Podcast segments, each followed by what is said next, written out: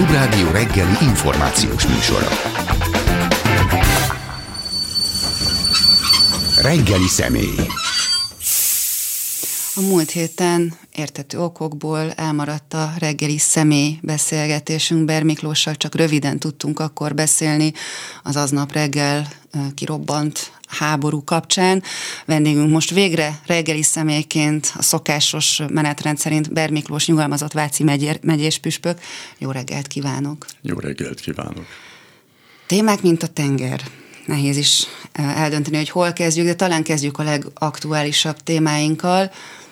2015-ben láttunk egy menekült válságot. Akkor a Magyar Katolikus Egyház részéről nem érkeztek tömeges megnyilvánulások arra nézve, hogy ezt hogyan kéne kezelnünk. Ferenc pápának volt egy álláspontja, és, és önnek volt egy álláspontja, ami hát nyilvánvalóan nem változott azóta. Bontsuk ki, hogy hogyan kellene a világnak az ilyen helyzetek felé fordulnia. Nagyon bonyolult kérdés. És én azt hiszem, hogy mm, akkor 2015-ben is szembesültünk azzal, hogy egy nem várt helyzet, mm, amire reagálnunk kell. És mm, hát ugye Ferenc pápának egyértelmű volt a útmutatása, hogy aki bajba van, azon segíteni kell.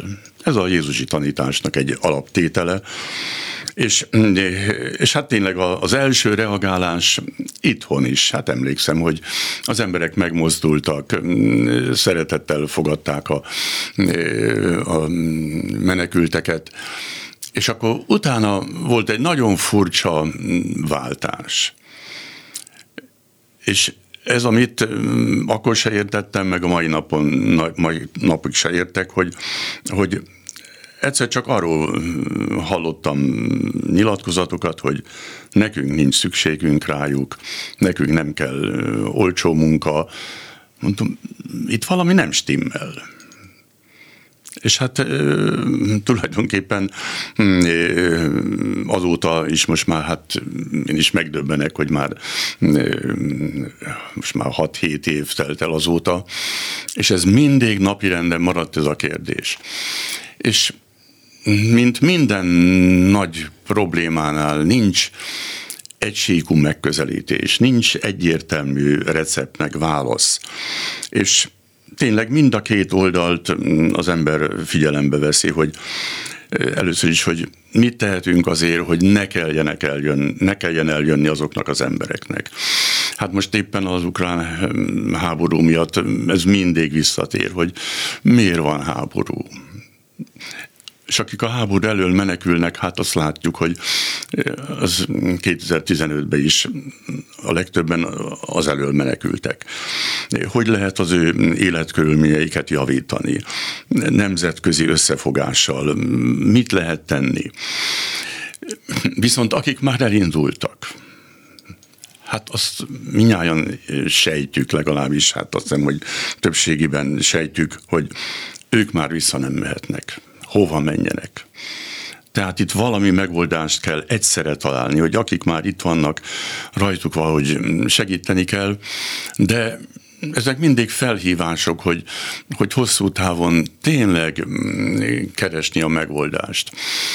Utóbbi időben mm, hát mm, sokat beszélgetünk a teremtésvédelemről, ugye Ferenc pápa mm, enciklikája kapcsán, meg hát a baráti körbe ez mindig téma.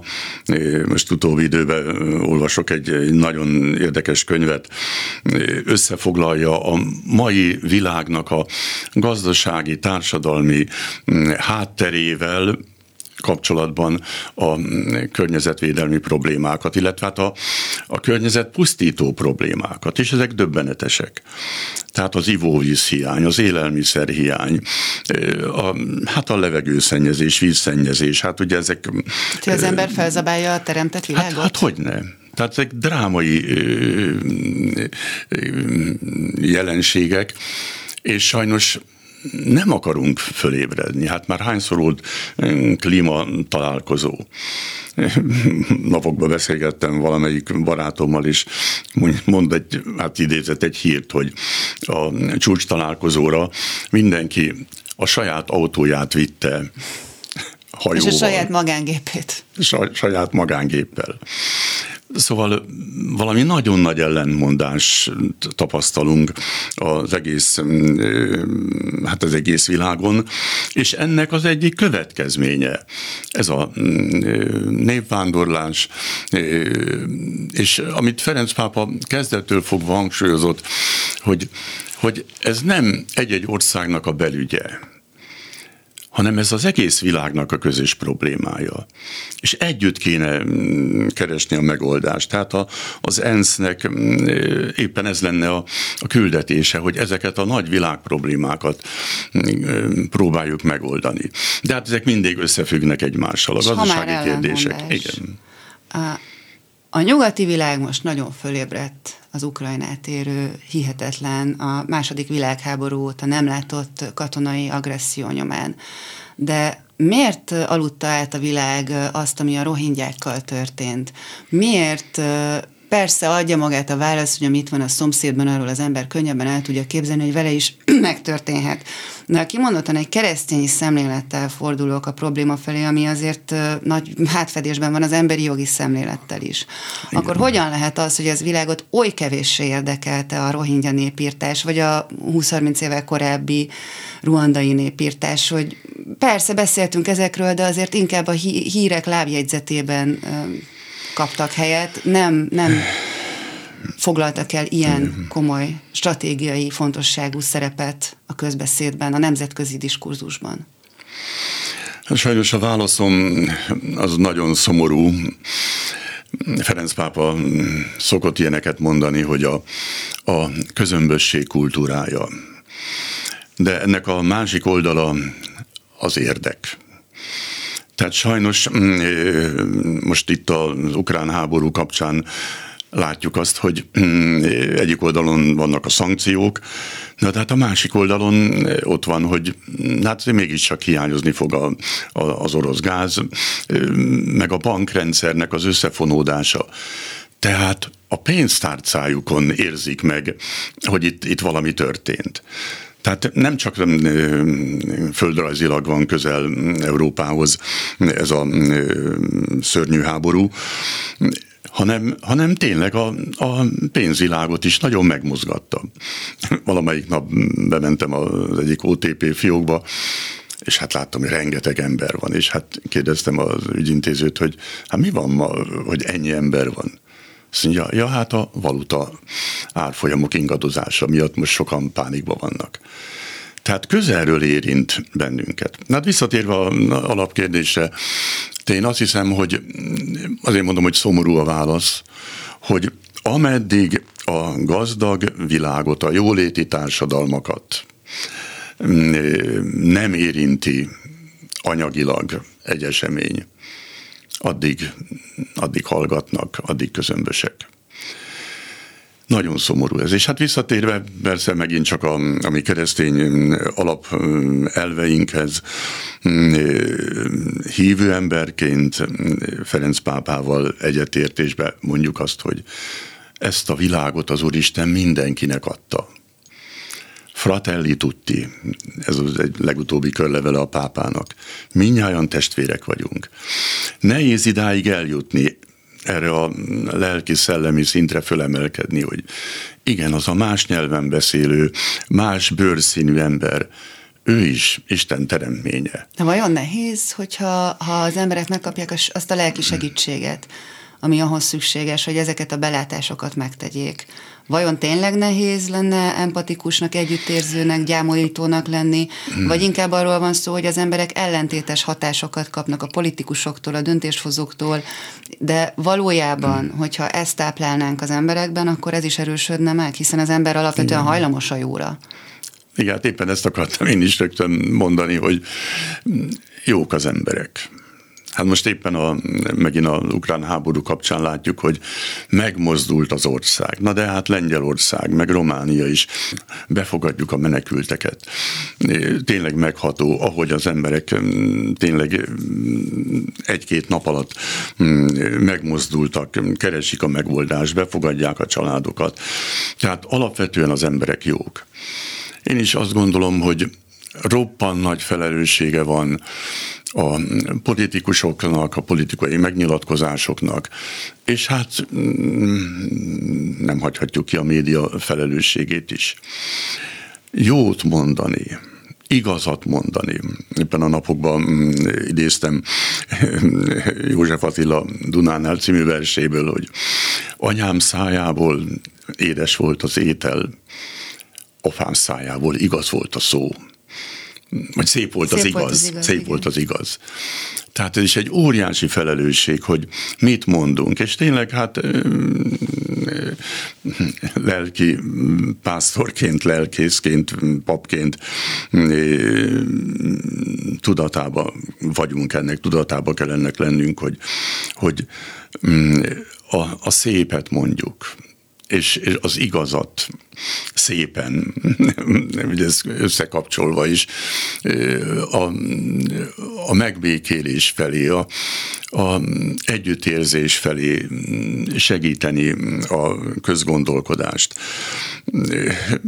Bármennyien megdöbbentő most ez a háborús helyzet, nem csak, hogy fölébresztette talán a nyugati világot is, de minnyájunkat egy kicsit ráébresztett arra, amit megint csak Ferenc pápa olyan sokszor mond, hogy a bajba jutott ember alkalom arra, hogy mi a szó igazi értelmében emberré váljunk. Uh-huh. A segítőkészséggel, a jósággal, az önzetlenséggel, de egyáltalán a beleérző képességünk gyakorlásával.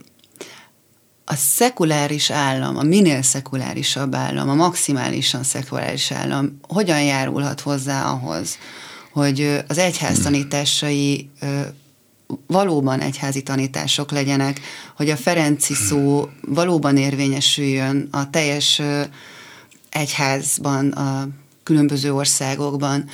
Tehát az, hogyha a politika nem tud összefonódni az egyház tanításaival, vagy az egyház működésével, az például hogyan járulhat hozzá ahhoz, hogy a világban a jó érvényesüljön? Ez is egy nagyon fontos kérdés. És az egész történelmünk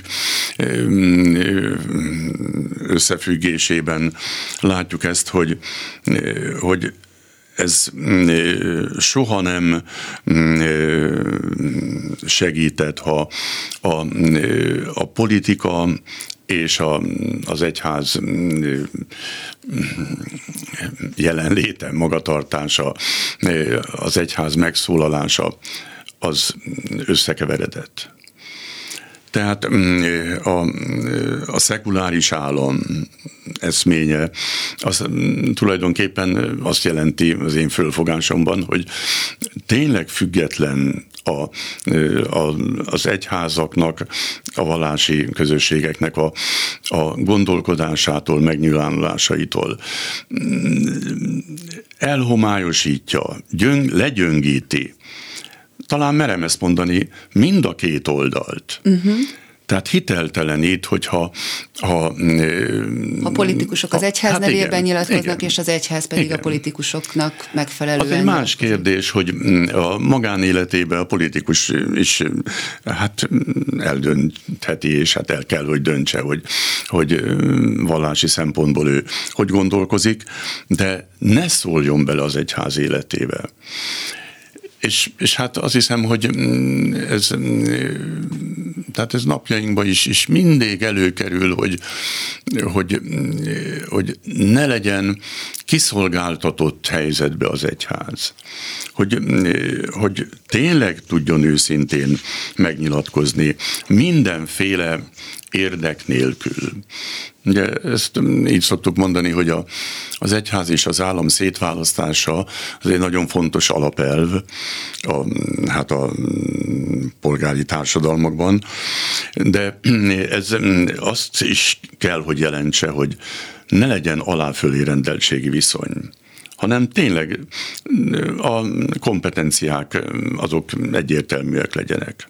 Ekközben lehet annak jelentősége, hogy akár politikai vezetők, döntéshozók maguk segítségért, tanácsadásért forduljanak az egyházhoz, de ennek nem hivatalos formája kellene legyen, hanem mondjuk a gyontatószékben, vagy egy lelki gyakorlaton természetesen kérhetnek a vallásos hívő politikusok segítséget a lelki előjárójuktól.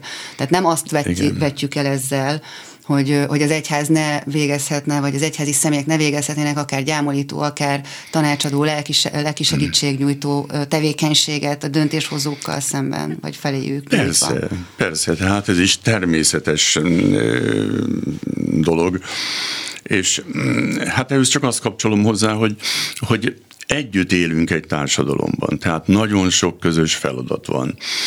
Tehát ez, ez akár a szociális kérdések területén, akár az oktatás területén, tehát ezek mindig aktuális kérdések, hogy, hogy a, hát a közfeladatok ellátásába kérni, kérje, kéri minden kormánya az egyházak közreműködését.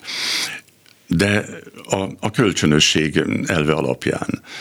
Tehát ezek olyan kérdések, amiket újra és újra át kell gondolni, korrigálni, helyre tenni, mert ha elcsúsznak ezek a határok, akkor utána már utána nehéz ezt helyrehozni. Azt mennyire látjuk most? Tehát Iványi Gáboron biztosan, és majd rá is térnék arra, amilyen közös munkát most éppen vele Igen. végez ön, de hogy túl Iványi Gáboron, aki ilyen szinten valóban a magyar kormány páriája, közellensége, nem éppen kedvelt személye, de egyébként általában mennyire jellemző az, hogy akár egyházi vezetők, akár konkrét egyházak mondjuk attól tartsanak, hogyha akár mint ön felemelik a szavukat Orbán Viktor a kormány intézkedései, maga, viselkedésével szemben, akkor az az egyházi források elapadásával járhat, ami aztán veszélyeztetheti a jó tevékenységet is. Szóval nagyon-nagyon bonyolult ez a helyzet, és ezért szoktuk mondani, szoktam mondani, hogy, hogy egy mm, nagyon mm, hibás mm, lépés volt a, a, hát a, hát a kormány, a parlament részéről, amikor a, az egyházak jogi státuszát a parlament jogkörébe helyezték. Ez nem a parlament dolga, hogy eldöntsék, hogy, hogy melyik közösség, egyházi közösség, melyik nem. Ezt, ezt, ezt a fővárosi bíróságnak kellene eldönteni kritériumok alapján természetesen. Tehát odáig mm, elfogadtam ezt a gondolatmenetet, hogy, hogy hát kiszűrni a biznisz egyházakat. Ugye hát ez sajnos minden társadalomban előfordul. Kérdés, az ügye, sikerült Az ügyeskedők azóta. azok előkerülnek. Na de, na de ez, hogy, hogy Iványi Gábornak a tevékenységét ennyire elutasították. Ez, ez ez Az elutasításon túl vagyunk, ez már az ellehetetlenítés. Tehát szakasza. igen, és, és hát ezt tehát akárhányszor találkoztam Iványi Gáborral, hát erről beszélgettünk, és ő se értette, és ő se érti, hogy miért van a személye ellen ez a, hát ez a hát nem, nem tudok jó szót találni, ez a hát ez bosszú, vagy nem tudom, még... Hát talán az Orbán gyerekek megkeresztelőjeként neki van egy különös rálátás arra, hogy a császár mesztelen, én ezt el tudom képzelni. Hát nyilván, nyilván van egy ilyen személyi ellentét is közöttük, annál inkább nem értem. És hát ugye ezt, ezt megkérdőjelezni, hogy az Iványi Kábor és az ő közössége keresztény közösség, hát azért ez, azért ez, ez nagyon merész álláspont. És Különös és hát, tekintettel, hogy pont a humanitárius jószolgálati hát, hát tevékenység igen. lehetetlenül el, a hajléktalan óvoda, a hajléktalan ellátás, a hát, szegény oktatás. Hát, igen. Tehát ezek a klasszikus keresztény szóval, gyámolító szóval tevékenységek. Tényleg nem, nem érti az ember, hogy, hogy, hogy mi lehet ennek a magyarázata. Hát ez a normális dolog, hogy éppen támogatni őt és, és segíteni, hiszen a, a, az állam válláról óriási terheket vesz le azzal a szolgálattal, amit ő végez. Úgyhogy hát ez az egyik oldala dolognak. A másik oldalon pedig tényleg az, hogy a történelmi egyházaink, nem tudom, hogy fogalmazzam, hogy milyen lojalitásból, vagy, vagy, vagy milyen meggondolásból nem szólaltak meg. Tehát azért el tudtam volna képzelni, hogy, hogy a történelmi egyházak fölemelik a szavukat, és, és azt mondták volna, hogy hát mm, azért vizsgálják fölül a, az Iványi Gábor tevékenységét és az ő közösségét. Hát vagy elkezekkel Isten szolgájától. És sajnos ez elmaradt. És ez, ez, ez nekem nagyon fáj. Most ö, meglepő módon mégis úgy tűnik, hogy legalábbis az egyházi iskolák szintjén, mintha éledezne valamiféle ellenállás, vagy önállóság legalábbis, hiszen az egyházi iskolák jelentős számban elkezdtek csatlakozni a pedagógusok sztrájkkövetelő, jogkövetelő tevékenységéhez, ami egy nagyon nagy Igen. lépés. Igen, igen. Tehát itt is egy, egy olyan súlyos problémával állunk szemben, ami, ami megoldás után kiállt. Persze, hogy nagyon sok társadalmi mm, problémával küzdik a, a világ, és hát Magyarország is. De a pedagógusok helyzete már nagyon régóta mm, megoldást keres, vagy megoldás után kiállt, hiszen hát én is közvetlen közelből láttam, amikor még a aktív püspöki szolgálatomban voltam, hogy, hogy az önkormányzatok hogy küzdenek az iskolák megmaradásáért, hatásáért. És hát ugye ez is egy érdekes élményem volt, hogy, hogy nem mi akartunk egyházi föntartásba átvenni iskolákat legtöbb esetben, hanem a polgármesterek könyörögtek, hogy ez az egyetlen mentségük, vagy mencsváruk, hogy megmaradjon a, a, az iskola. Tehát ez, ez most már nagyon régóta húzódik ez a probléma, és, és elmarad az átfogó koncepció az oktatás ügyben. Tehát jó, hát ezek persze ilyen kicsit nosztalgikus gondolatok, hogy hát az én gyerekkoromra visszagondolok, én is falusi iskolába jártam többnyire, és, és hát megtanultunk fontos dolgokat, tovább tanultunk, és hát szóval a kisiskoláknak a, a helyzete az megoldandó. Tehát mm, igen, mai fülünknek ez, ez furcsa lenne, hogy, hogy osztatlan oktatásba tanítani a gyerekeket. Na de hát mm, én hát akárhány példát tudnék mondani, hogy osztatlan iskolából indultak el, most tudom én, Mádli Feri bácsira gondolok éppen, aki hát innen indult, és, és hát egy milyen hát tudós ember lett belőle. Na de szóval egyáltalán a, megint csak maradjunk még az iskolák helyzeténél, hát sokat járok most is még Nógrádi falvakba, de hát a Váci Egyház megye területén is hát elmúlt két évtizedben sok helyen jártam, és a kisgyerekeknek az utaztatása. Hát az valami borzasztó dolog, hogy alsó tagozatos gyerekeket reggel már ut- utaztatni, buszoztatni. Már ha legalábbis van erre lehetőség. Na most nem? persze a fő probléma mégiscsak az, hogy, hogy a, a pedagógus pálya nem kapja meg az elismerést. Tehát kezdjük megszokni ezt a fogalmat, hogy, hogy életpálya modell. Hát a fiatalok előtt a pedagógus életpálya modell az nem rajzolódott ki. Tehát akárhány pedagógus végzettségű ismerősön van, akik jobb hiány itthon elmentek máshova valami magasabb fizetésért, vagy pedig elmentek ők is külföldre. Hát nincs pedagógusunk. Hát ez egy lehetetlen állapot, hogy képzettség nélküli pedagógusokat kénytelenek alkalmazni az iskolába. Tehát ezek mind összefüggő kérdések, és Hát ugye visszatérve megint csak az egyházunknak a magatartásához, a, ugye a közfeladatok ellátásában szerepet vállalnak az egyházak. De hát a egyházi fenntartású iskolák pedagógusai is ugyanolyan magyar állampolgárok, mint a többiek, és ugyanúgy érzik a, az ő pedagógus életüknek a, a kiszolgáltatottságát, és hát ugye ezek mind kapcsolódó témák, hogy a, a szabad tankönyvválasztásnak a, a lehetősége.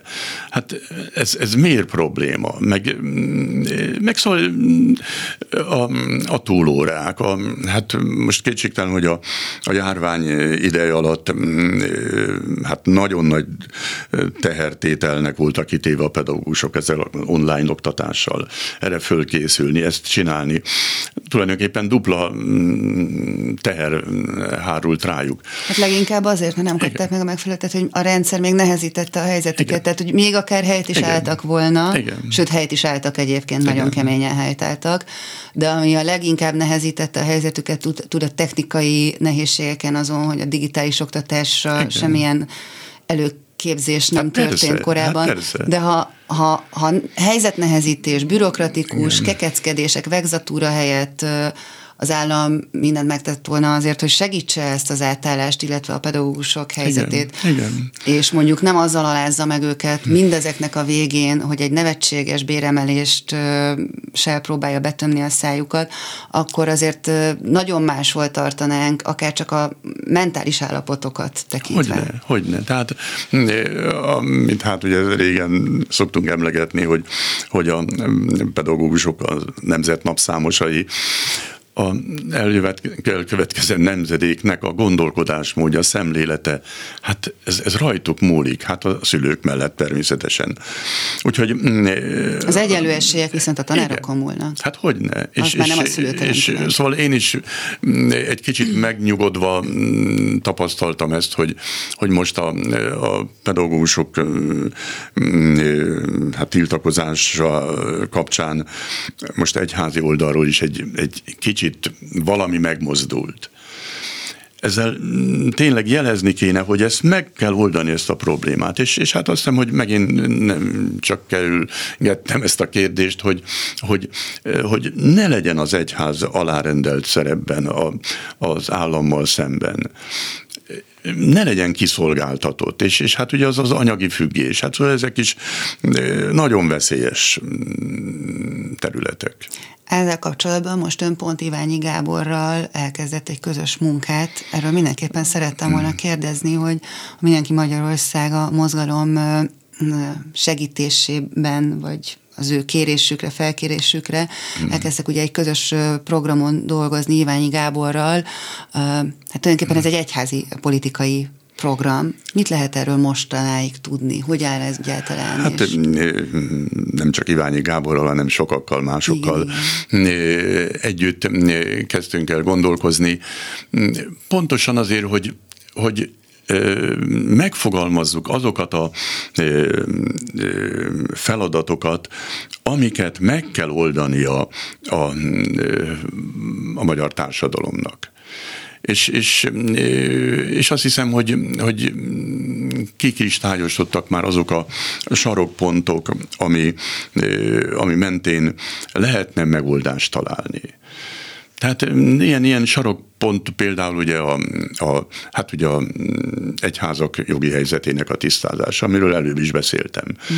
Tehát, hogy, hogy ne a parlament dönts el, hogy ki egyház, ki nem egyház. De ugyanígy a, az anyagi finanszírozás kérdése is. Szóval ez sincs tisztázva. Tehát itt a kárpótlási ügyek kapcsán, ugye a 90-es évek elején ez már egyszer előkerült ez a kérdés, hogy a történelmi egyházaknak a korábbi vagyonát hogy lehetne rendezni. És hát akkor elindult egy folyamat az ingatlanok visszaadásával, de aztán arról már nem volt szó, hogy a a, tehát a földtulajdon és hát a egyéb tulajdon viszonyokat is átgondolják. És hát amit mindig egy kicsit olyan szomorúan szoktunk megállapítani, hogy, hogy a köztudatban az van, hogy mennyi pénzt kap az egyház, és hogy az állam mennyire szereti az egyházat, hogy osztogat ennyi minden pénzt. Hát ez tulajdonképpen azoknak a egykori egyházi mm, tulajdonoknak, vagyonnak a, a kamatából jön. Igen. Tehát ez, ez nem, nem kegy adomány, és hát ezért kéne ezt is egyszer tisztázni.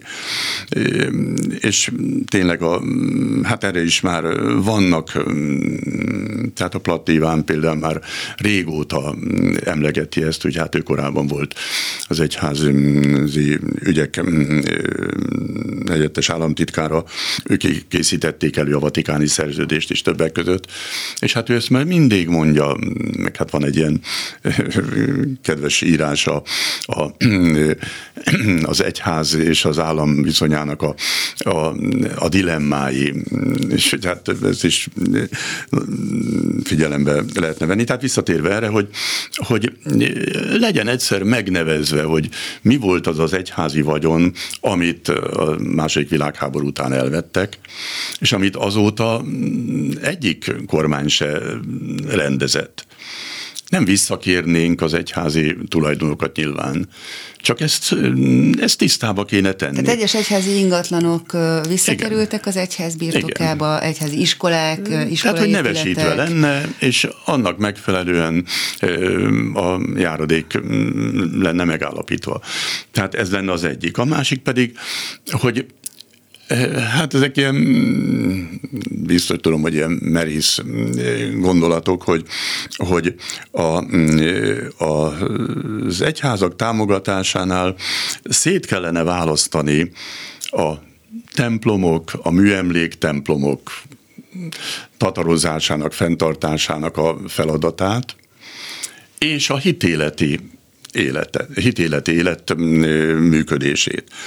Tehát én is azon a véleményen vagyok, hát sokakkal, másokkal együtt, hogy a hitéleti tevékenységet azt ne támogassa az állam az tehát legyen, azok a templomok, ahol, ahol az, az legyen amik a hívek, funkcionálnak, a, igen. tehát amik nem turista látványosságként funkcionálnak, hanem a hitélet színhelyéül szolgálnak, igen. azok maradjanak akkor egyházi fenntartáson olyan értelemben, hogy igen. ezeknek a karbantartása, gondozása az igen. egyházi feladat. Persze, uh-huh. és hát az, az tényleg legyen egyértelmű, hogy a, a, a, a hívő közösség gondoskodjon a, a papjáról, lelkészéről, és hát a, akár a hitoktatás oktatás kérdése, mm, és hogy az, az, az, az egyházi feladat. Az, az ne legyen összekeverve. Hát persze ugye előjönnek nyilván mondjuk ezek a kérdések is, hogy, hogy amióta bevezették a kötelezően választható eh, hit és erkölcstan és erkölcstan oktatást, amire megint sajnos az a véleményem, hogy ez egy nagyon elhibázott dolog volt. Én akkor is mindig, mindig azt mondtam már, hogy jaj, de jó, legyen egy tanrendben biztosított vallástan, tantárgy, vallástörténetnek, vagy nem tudom, minek uh-huh. nevezhetjük, vagy etikai és, és vallástörténet együtt. De ne, miért kellett szétválasztani? És, és szembeállítani a gyerekeket egymással is. Szóval, na most mindegy, ezen csak kesergek kicsit. Miközben... De azért fontos aláhúzni, hogy lenne helye és tere és szerepe az ilyenfajta oktatásnak. Hogyne? Más kérdés az, hogy ami jelenleg De... történik, az nem szolgálja a célt. Igen, és hát akkor, ha már itt vagyunk, akkor ezt, ezt is mindjárt hozzáteszem, hogy, hogy egy kontraproduktív tevékenység. Ezt a papbarátaim, lelkészbarátaim jelzik vissza, hogy akik a iskolai kötelezően választható úgynevezett hitoktatásba részt vesznek, elszakadnak a templomtól, az egyházi közösségtől. Miközben a tananyagban kifejezetten kirekesztő részek is szerepelnek, tehát én láttam olyan tankönyvet, szóval ugye nem választható tankönyvet, Igen. amiben kimondottan elítélően nyilatkozik a tankönyv szerzője, például az azonos nemű kapcsolatokról, miközben a keresztényi felfogás az lenne, hogy el kell fogadni, tehát szeretni kell igen. azt is, aki, aki, akit ilyennek hát teremtett igen. az Úr. Hát igen, szóval nagyon sok feladat lenne. Na hát szóval ilyenekről is beszélgetünk, hogy hogy lehetne ezt helyére tenni. Vagy például ugye az is egy, egy visszatérő kérdés, hogy egyházi fenntartású iskolában hogyan lehetne bizonyít, hogy biztosítani a, a felekezet semleges oktatást azoknak a szülőknek a gyerekei részére, akik nem vallásosak. De hát mivel a faluban nincs más iskola, csak az egyházi fenntartású, tehát hogy ezek, ezek mind valós problémák. És, és hát persze a cél, és hát megint itt a pedagógusok felelőssége, hogy, hogy segíteni a gyerekeket egy olyan gondolkodásra, hogy, hogy tisztelni tudják egymást egymás vallási gyakorlatát, vagy gondolkodását. Ez kimondottan, igen, nekem itt van, van nagyon sok kérdésem ezzel kapcsolatban, amit hát ki másról kérdezném meg, mint Ber Miklós nyugalmazott Váci püspöktől, hogy Miért hiszik akár azt is sokan, hogy nincsenek baloldali keresztények? Miért hiszik azt sokan, hogy, hogy, hogy itt létezhet egy egyértelmű megkülönböztetés? Sőt, van is egy egyértelmű megkülönböztetés, és hogyan lehetne közelebb hozni az embereket egymáshoz, hogy újra kezdődjön a párbeszéd? Hát már évek óta mondtam ilyeneket, hogy, hogy ez egy teljesen félreértett gondolkodás, hogy aki jobboldali politikai beállítottságú, az keresztény, aki nem, az meg ateista, és, és hát egy teljesen félreértett helyzet.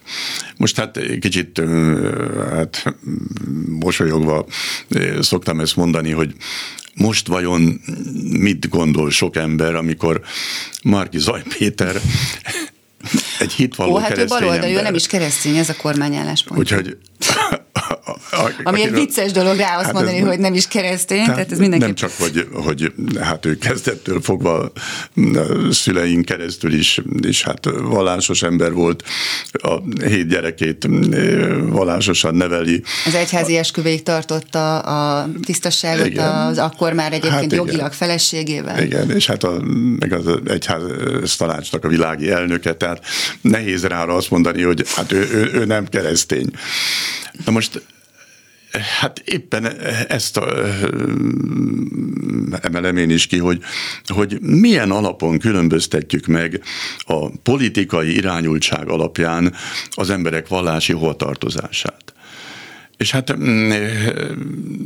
az, ezt nyugodtan mondhatom, hogy, hogy, hogy nagyon sok ismerősöm, sok barátom van, akik tényleg komolyan keresztény hívő emberek és, és, és ők, ők, ők nem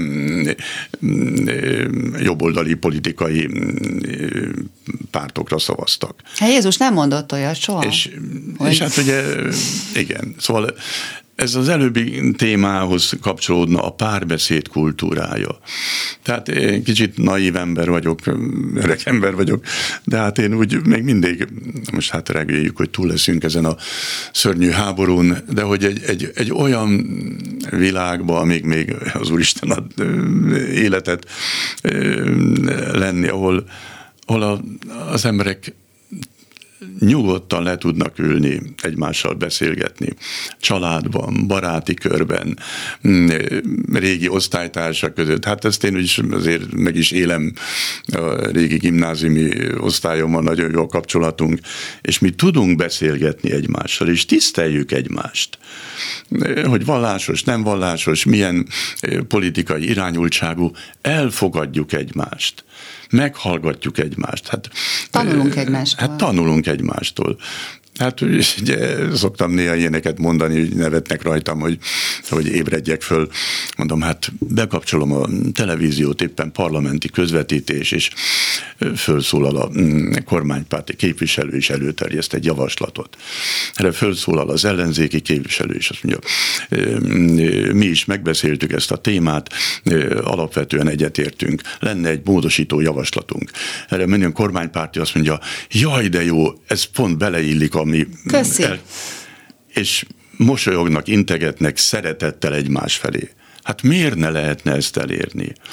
Én nem tudom, Tehát, hogy ez naivitás sem, mert nem, hát, nem látom, hogy miért lenne naivitás, igen. mert ez, ez egyszerűen egy emberi megközelítés lenne, hát, és azért... Igen, szóval, hogy fejlődünk, tehát a, a demokráciát tanulni kell, ezt sokszor igen. szokták mondani, úton vagyunk, de hát most megint csak remélem, hogy, hogy túl leszünk a idei parlamenti választáson is, és, és talán valamit tanulunk. Most ebből a háborús tanul helyzetből. ez a kormány. De eleve tanul ez a kormány, magát hát, keresztényinek hát, valló kormány, amely ne. semmit nem tett. Az elmúlt 12 éve lett volna arra a magyar folytatólagos Fidesz kormányoknak, hogy például felszámolják a gyermekszegénységet. Ehhez képest de facto gyakorlatilag kijelölték a felső középosztályt, mint a gyermeknemzés letéteményesét, hiszen mindazok a kedvezmények, amiket az állam jelenleg biztosít a nagycsaládosoknak, ezek azért elsősorban a közép, felső középosztály, tehát a gazdagabb rétegek által kihasználható kedvezmények, ahelyett, hogy a gyest, a gyegyet növelnék, ami alanyi jogon jár támogatásként a gyermekek után, ehelyett csokot adnak. Tehát ez, ez mennyire tekinthető egy keresztényi, magát kereszténynek mondó kormány részéről egy Szóval egyál, egyáltalán ez, ez, ez, ez nagyon diszonáns ez a fogalmazás.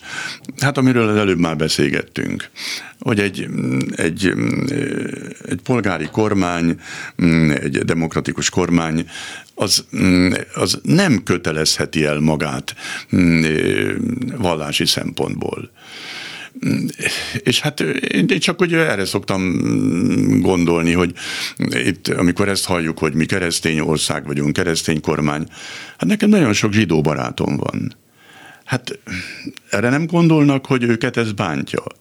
Vannak muszlim barátaim, Hát itt mások is élnek Magyarországon. Szemben még udvariassági szinten sem Igen. gondolja a kormány azt, hogy viselkedni Tehát, kéne. Miközben a magyar, most nem akarok ötleteket adni a kormánynak, de hát nyilván az ön álláspontja várható és elvárható sejthető ezzel kapcsolatban, de a magyar abortusz törvények Európában a leglazábbak. Tehát, hogy ez a kettő, kétarcúság hát és önellenmondás igen. nekem nagyon furcsa. És, és hát ugye ez, ez is ugye az egyik olyan téma, ahol az egyházainknak sokkal markánsabban meg kell nyilvánulniuk. Tehát sajnos most éppen a sajnos napokban láttam ezt az amerikai filmet, a, a, az abortuszról a, a nem várt élet. Egy döbbenetes film volt. És hát ugye elgondolkoztam én is ugyanezen, hogy, hogy Magyarországon ez egy ez egy elfogadott helyzet, hogy ennyi abortusz van. Miközben semmit nem tesz a kormány azért, hogy a várt, kíván gyerekeket Igen. vállalják az emberek, mert mint olyan értelme, hogy aki szegénységben él, annak ne az legyen a megoldás arra, hogy a gyereke ne nélkülözésben és szenvedésben Igen. nőjön fel, hogy nem vállalja, hanem az Igen. legyen a megoldás, hogy számíthat arra a szociális ellátórendszerre, hogyha vállalja azt Igen. a gyereket, akire egyébként Igen. a lelke szerint vágyik, akkor ne kelljen attól tartani, hogy annak a gyereknek a sorsa nélkülözés és szenvedés lesz Igen. ezen a földön. Igen, igen. Szóval, szóval tényleg, ezzel lehetne valójában visszaszorítani igen, igen. az szóval tényleg nagyon-nagyon sok olyan feladat van, eh, amiről megint higgadtan, nyugodtan kellene beszélni, de, de itt, itt megint ugye visszatérve erre az alap problémánkra, de ehhez azért az kellene, hogy a, az egyház az tényleg pár tárgyaló partner lehessen ne legyen kiszolgáltatott. Ez, ez, ez egy nagyon veszélyes dolog, hogy jaj, félünk megszólalni, mert akkor esetleg elveszítjük a, a, a állam kegyeit, anyagi kegyeit. És is, hát most nem akarom ezt még egyszer előhozni, de ez, ez nem jó. Tehát tényleg a felelősségünk tudatában kellene törekedni arra, most hát azt megint nehézen tudom elképzelni, hogy, hogy nagyvonulon azt mondja az egyház, hogy köszönjük szépen, mi nem kérünk anyagi támogatást, mert hát ez, ez a mi emberi gyöngeségünk, hát ha kapjuk, elfogadjuk. De közben észrevétlenül belementünk ebbe a függőségi helyzetbe. Tehát pont a puritanizmus parancsa a, a szegénység, az önként vállalt szegénységnek hát, az egyik fő funkciója éppen az lenne, hogy az ember ne váljon zsarolhatóvá, ne váljon kiszolgáltatottá. Hát, Tehát a Ferenc pápának a megnyilatkozásai, hát ezt sokszor emlegetem, a legelső nyilvános beszédében ezt mondta, hogy én egy szegény egyházat szeretnék, a szegények egyházát. Uh-huh. És hát sajnos mm, észrevétlenül belesodródunk mindig ezekbe a mm, hát mm, csábító helyzetekbe. Persze, hogy örülünk, hogy tatarozva van a templom, nem tudom milyen szép új szobrokat, vagy, vagy nem tudom, új orgonát avatunk meg. Szép, szép dolgok ezek, na de legyen egyensúly hogy, hogy ez tényleg érzékenyé is tegye a lelkünket. Tehát ezt is szoktam mondani, hogy, hogy a mai magyar társadalomban a, a, a szegénység, és hát itt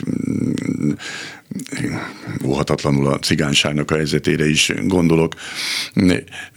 Talán kicsit meréz, amit mondok, hogy, hogy az ő fölemelésük és segítésük az nem akkora probléma, mint a jóléti társadalom érzékenyítése tehát ahonnan indultunk, tehát a közömbösség, hogy Igen. hát ezt egy... És hát ennek a kulcsa az lenne, hogy a gyerekeinket Igen. szeretetre neveljük.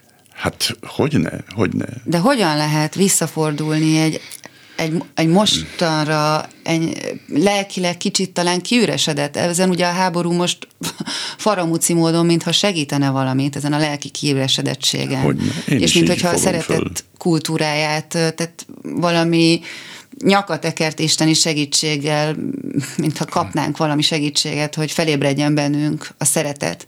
De a jövő az az, hogy a gyerekeket szeretetre nevelni. Ennek mi lehetne a módja? A, most az egyházunk oldaláról nézve, a, a reménységet nekem a egyházi kis közösségeink jelentik azok a spontán módon kialakuló kis baráti közösségek, négy-öt kisgyerekes családnak a baráti köre.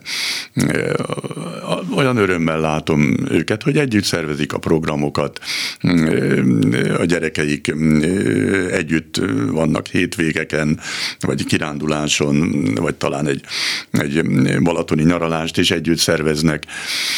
Nagyon sokat számít ez de még tovább megyek, hogy ezeknek a mm, mm, jó szándékú családoknak, most szándékosan nem mondok vallásos családokat, mert ezt se szabad szétválasztani.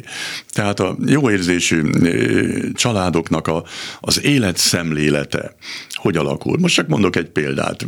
Van egy mm, kedves baráti család, akikkel tavaly beszélgettem, és hát, hogy szóba került, hogy hát hova mennek nyaralni. Hát, hogy hova? Hát majd valahova az országba. Hát ők, ők csak Magyarországra mennek. Egy nagyon normális család. És mondom, mi, lenné, mi lenne, ha eljönnétek hozzánk Nógrádba, és ott töltenétek azt a 8-10 napot. Jaj, de jó. És eljöttek, és ott az én kedves kis Nógrádi falumba, ott töltötték a nyarukat, összeismerkedtek a gyerekekkel, a helybeliek mondták, mi tudjuk ám, hogy hogy kell fölmenni a hegyre, gyertek velünk, és akkor együtt játszottak, énekelgettek. Olyan öröm volt látni őket, mondom, hát milyen egyszerű lenne, Hát a, a